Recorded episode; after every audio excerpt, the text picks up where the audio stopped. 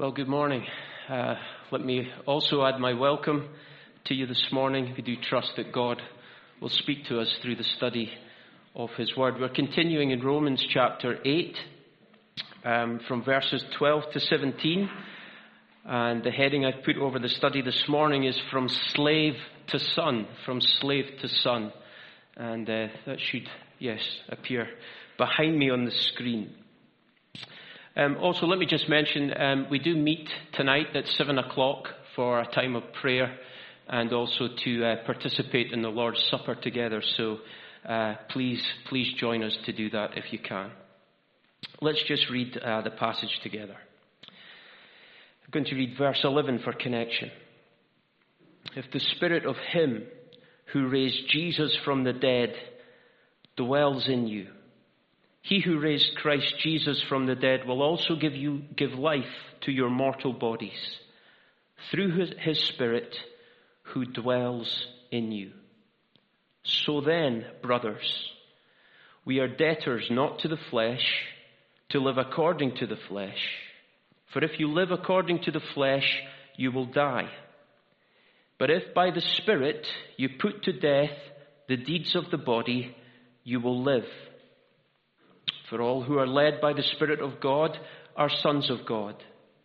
For you did not receive the spirit of slavery to fall back into fear, but you have received the spirit of adoption as sons, by whom we cry, Abba, Father.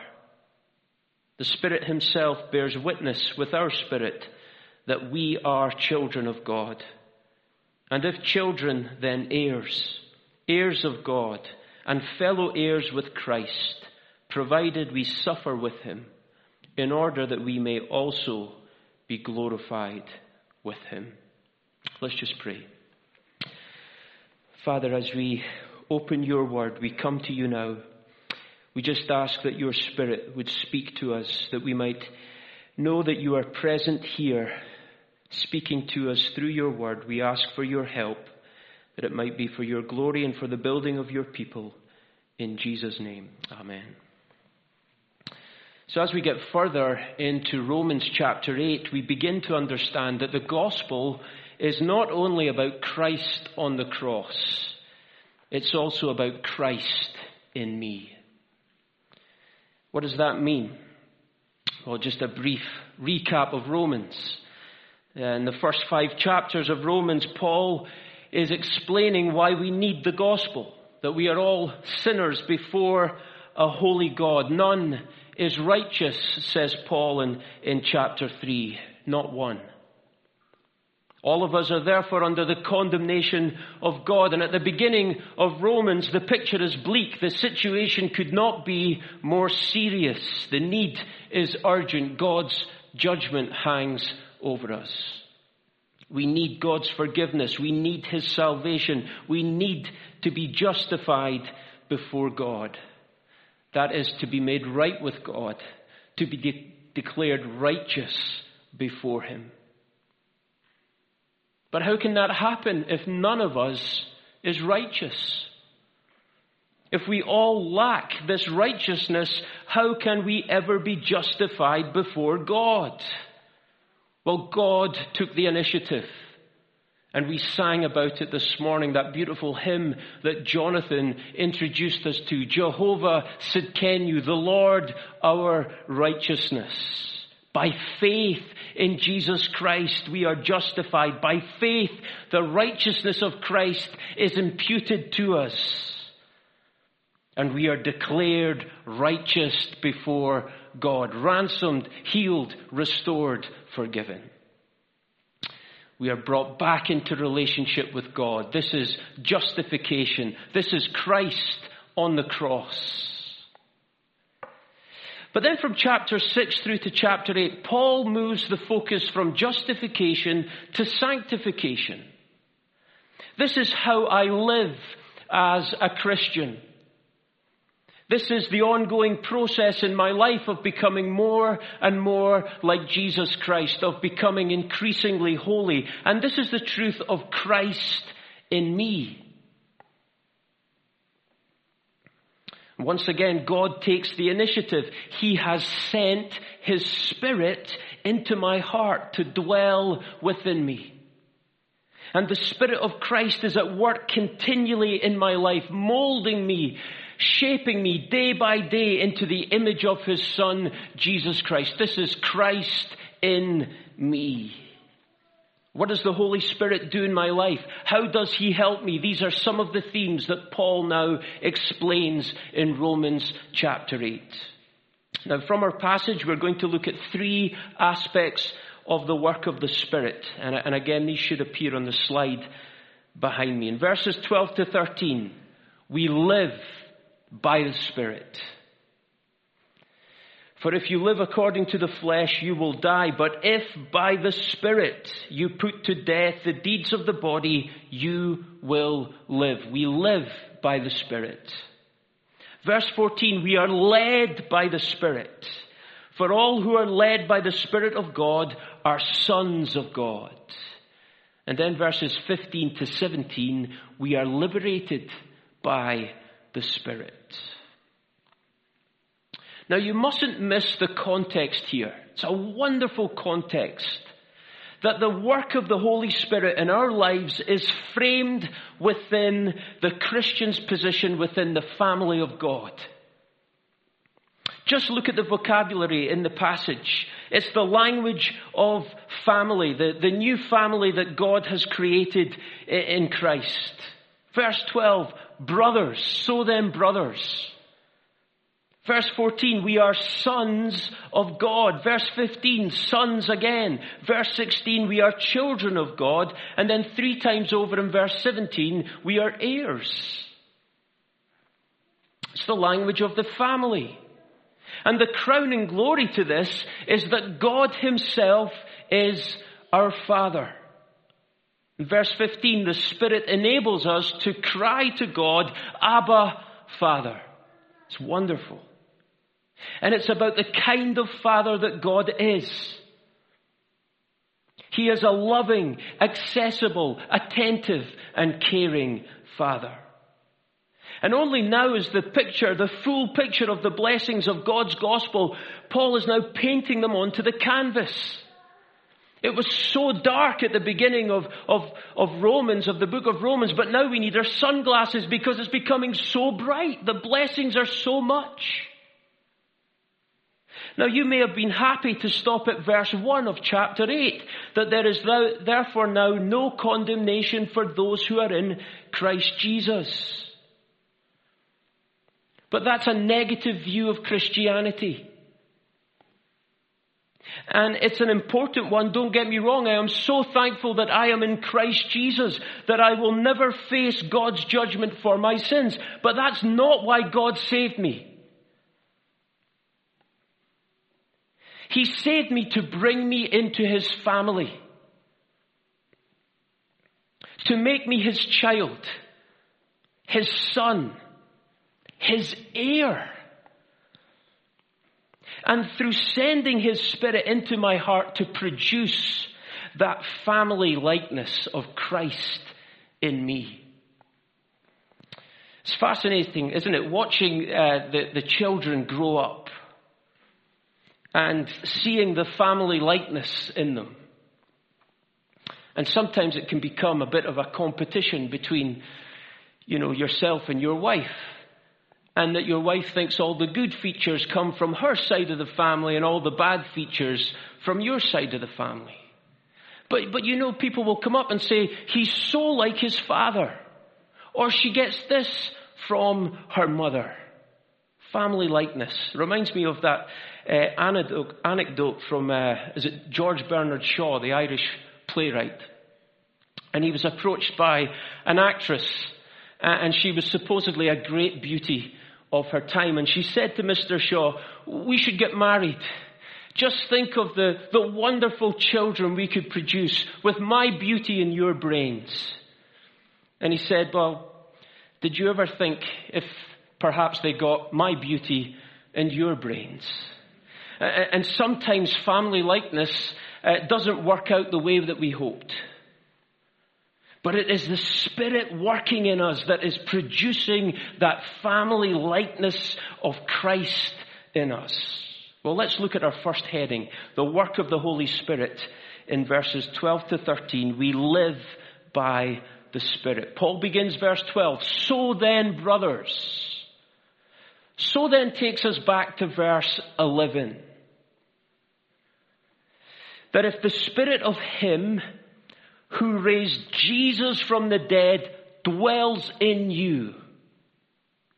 He who raised Christ Jesus from the dead will also give life to your mortal bodies through His Spirit who dwells in you. Paul is now building on this truth, the Holy Spirit dwelling in us. And what Paul is emphasizing in verse 11 is the power of the Spirit. It is the Spirit of Him who raised Jesus from the dead. Uh, the greatest display of power this world has ever witnessed. The power that raised Christ from the dead and raised him to live in an endless life where he would, he would never die again. He conquered death. I recently read uh, an article about the end of World War II and it was about Project Manhattan. And it was the top secret project uh, during the war led by the Americans to develop the atomic bomb. And I'm sorry for mentioning this with all the, the concern over in Ukraine. But Project Manhattan, at the time, it was kept a great secret. Only a dozen or so people uh, knew the full purpose of the project. And yet hundreds of thousands of people were employed on the project. And they were kept in the dark. They knew nothing about the, the full scale of the project or the devastating power of the project that they were involved with. And then when the bomb and the project was completed and the bomb was, was finally developed, the decision was made that is still debated ethically today. President Truman gave the order to drop the bomb on Japan, not once but twice. And indeed, he, he may even have dropped it, dropped another bomb if the Japanese had not surrendered at the time that they did. But it made me think that God has given each Christian, each believer, his spirit to dwell within us. He is the greatest source of power in God's universe. And God has sent Him into our hearts to dwell within us. And yet many of us, just like those thousands of employees in Project Manhattan, thousands of us are in the dark. We are unaware or we know very little of His power in our lives and in our churches. Now, Paul goes on in verse 12, building on that truth. He says in verse 12, So then, brothers, we are debtors not to the flesh. We owe nothing to the flesh. That fallen nature that still resides within us, that struggles with the desires of the Spirit. We owe nothing to the flesh. That way of living, says Paul, it leads to death. That is not the tenor of the Christian life. The Christian has living within them the power of the Spirit.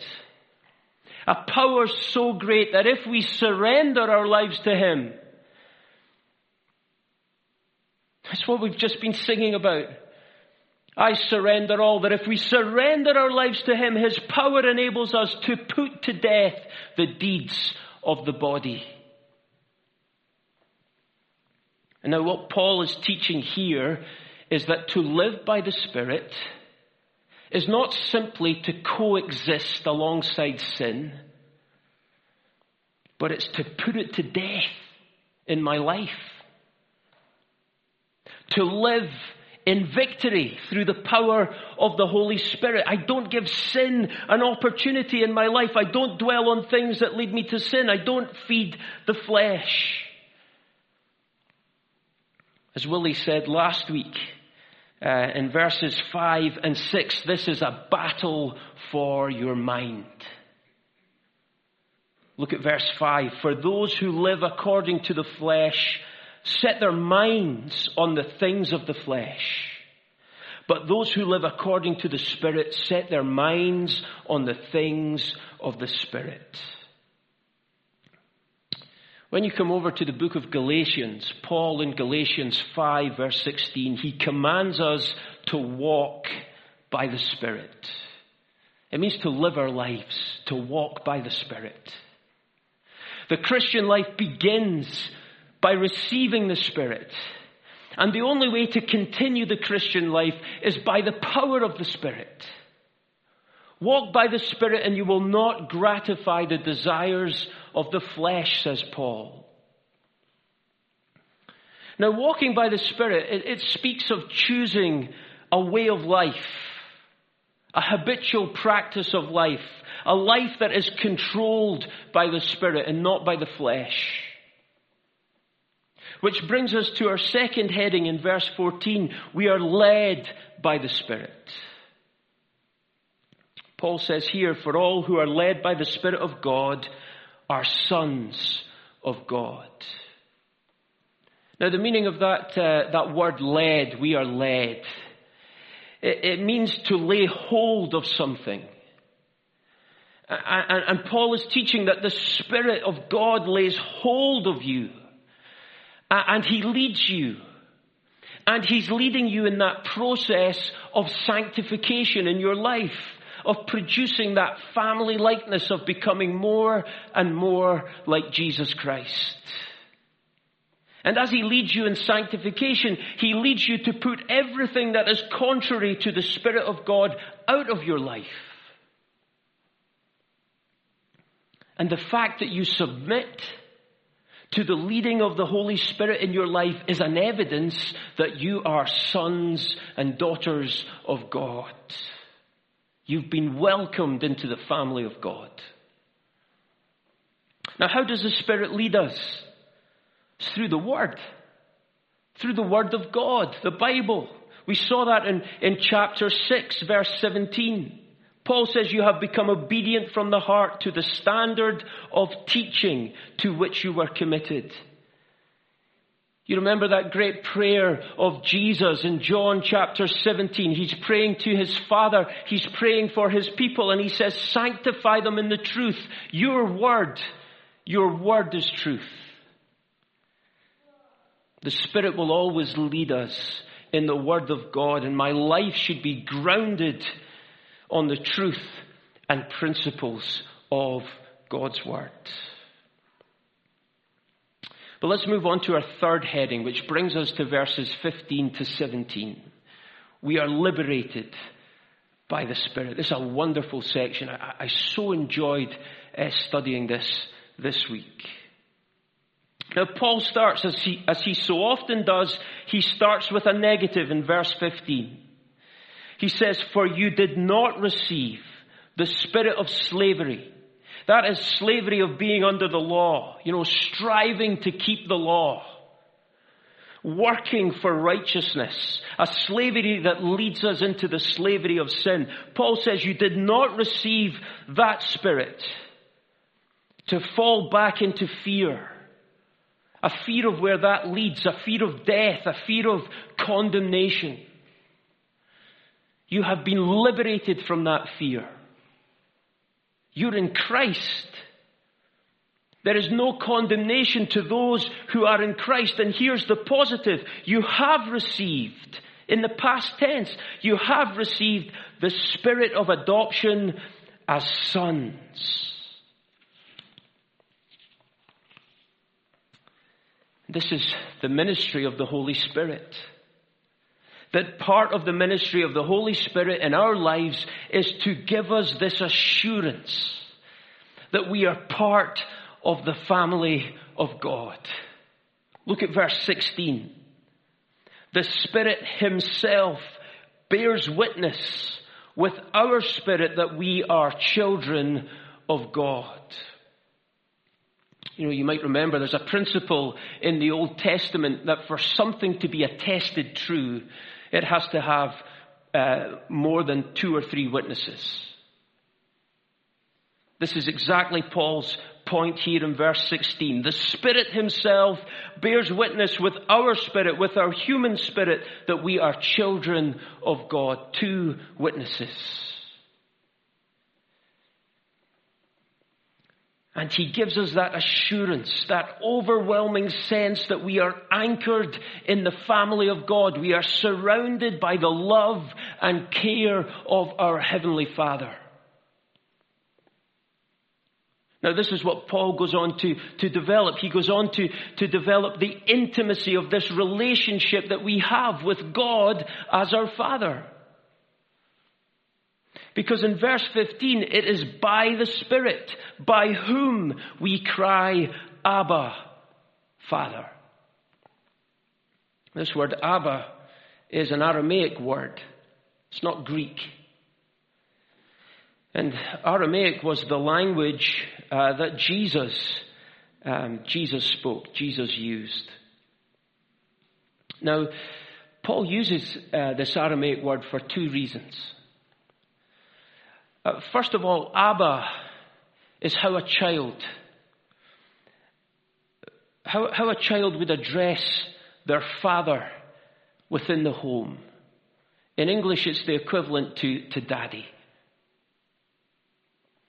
And there, there's a picture here that Paul is developing that we cry, Abba, Father. And here's the picture to cry. Eh, the, the word means a sharp cry, it's a, it's a sense of appeal.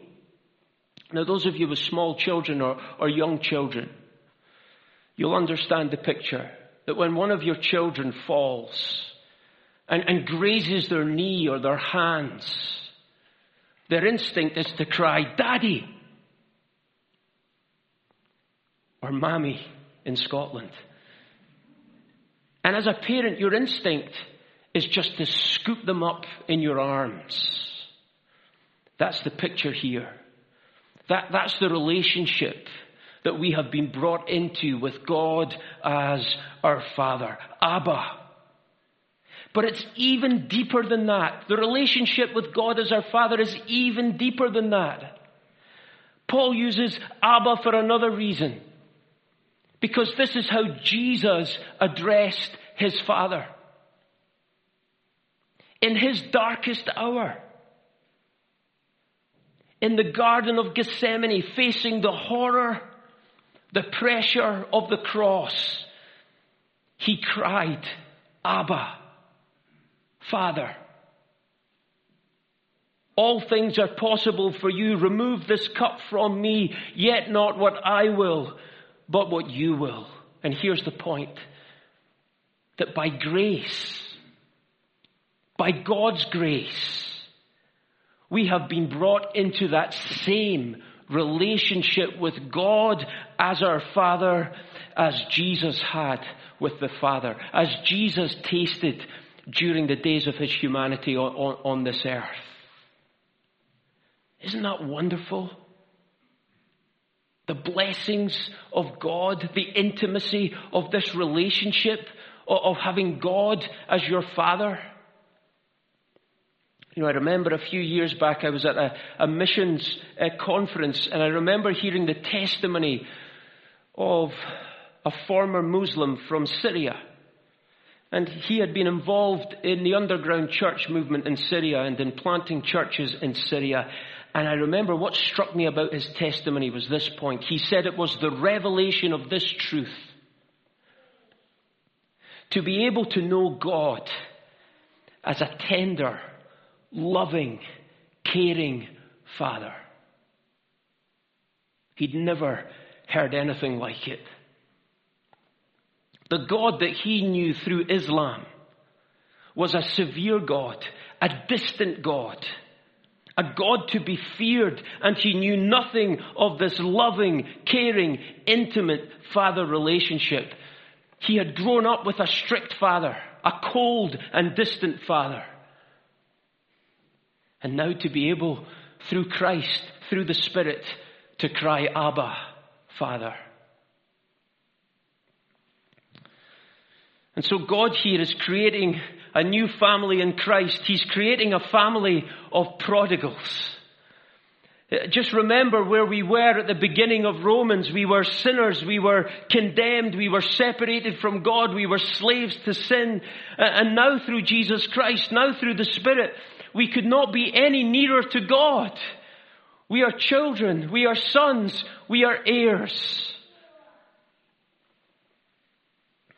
We are children of God by birth, by spiritual birth, born again, born of the Spirit.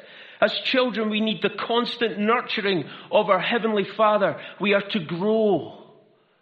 But then we are also sons by adoption.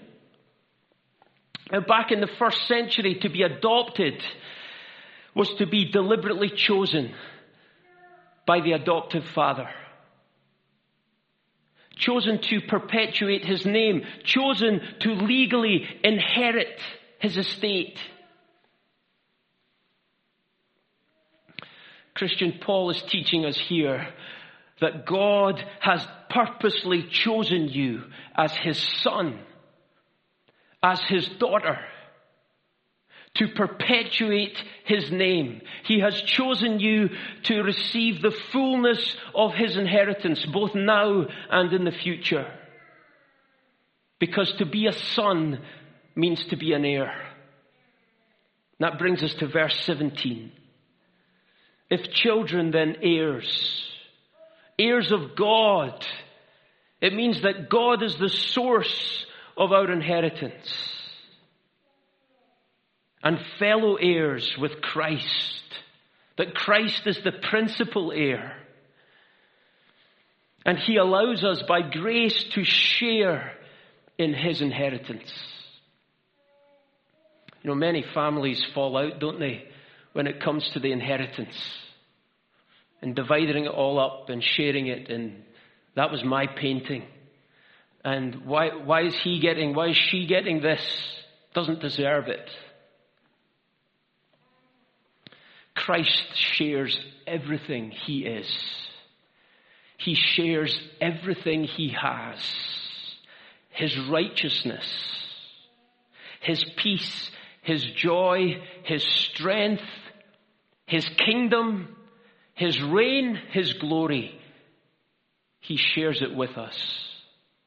Fellow heirs with Christ. It is His and His by right, but by grace we share with Him. We are God's children.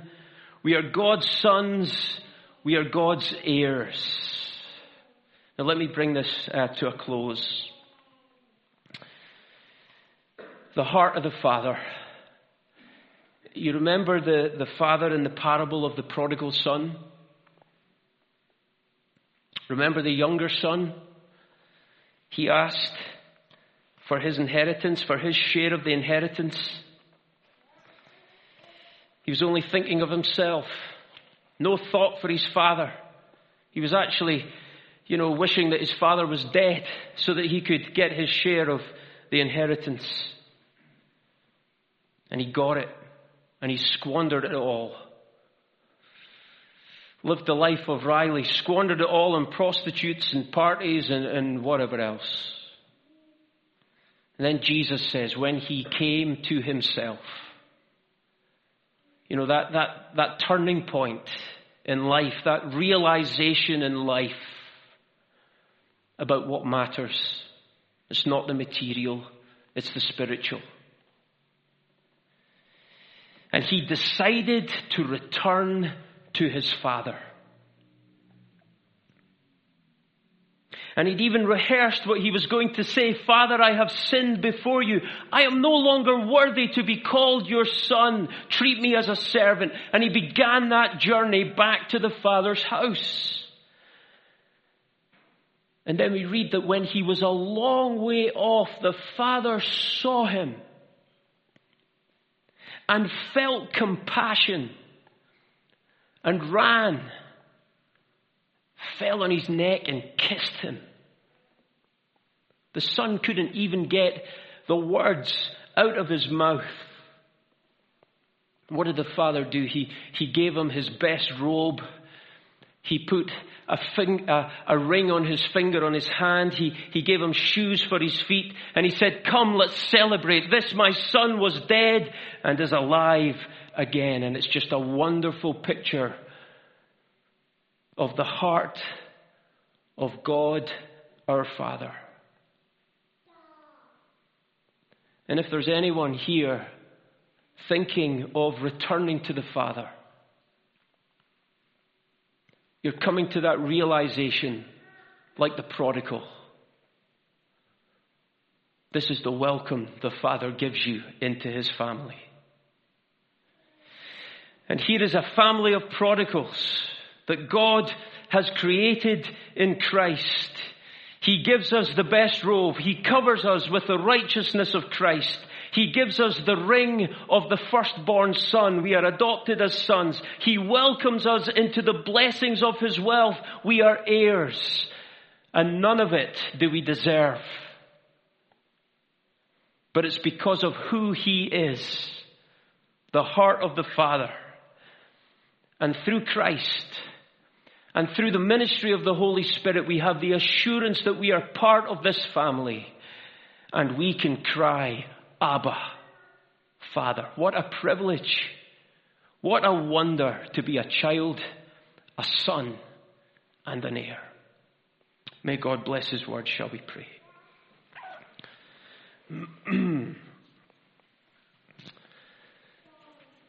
Father, you are the eternal God. You are sovereign. You are God of the nations. And we bow our hearts before you in worship. But we can cry to you, Abba, Father. We just thank you for the riches of your grace and mercy. We thank you that you are a God who did not spare your own Son, but you delivered him up to the cross to make us your sons, your children, your heirs. Thank you for sending the Holy Spirit into our hearts. Thank you for His power. Thank you for His ministry to assure us that we are in your family. Father, we deserve nothing from you. We are debtors not to the flesh, but we owe everything to you. We just pray that you would help us to be led by the Spirit in our lives to live by the Spirit, to cry to you, Abba. And Father, if there's anybody here that doesn't know you as their Father, we pray that they would turn to you like that prodigal and know the welcome of a loving Father. So, our God, we just commit ourselves to you now and give you thanks. In Jesus' name, Amen. service is over, we're just going to uh, sing our closing hymn. And uh, if you want to talk about anything, then I'll be down at the front or, or downstairs. But God bless you. Thank you.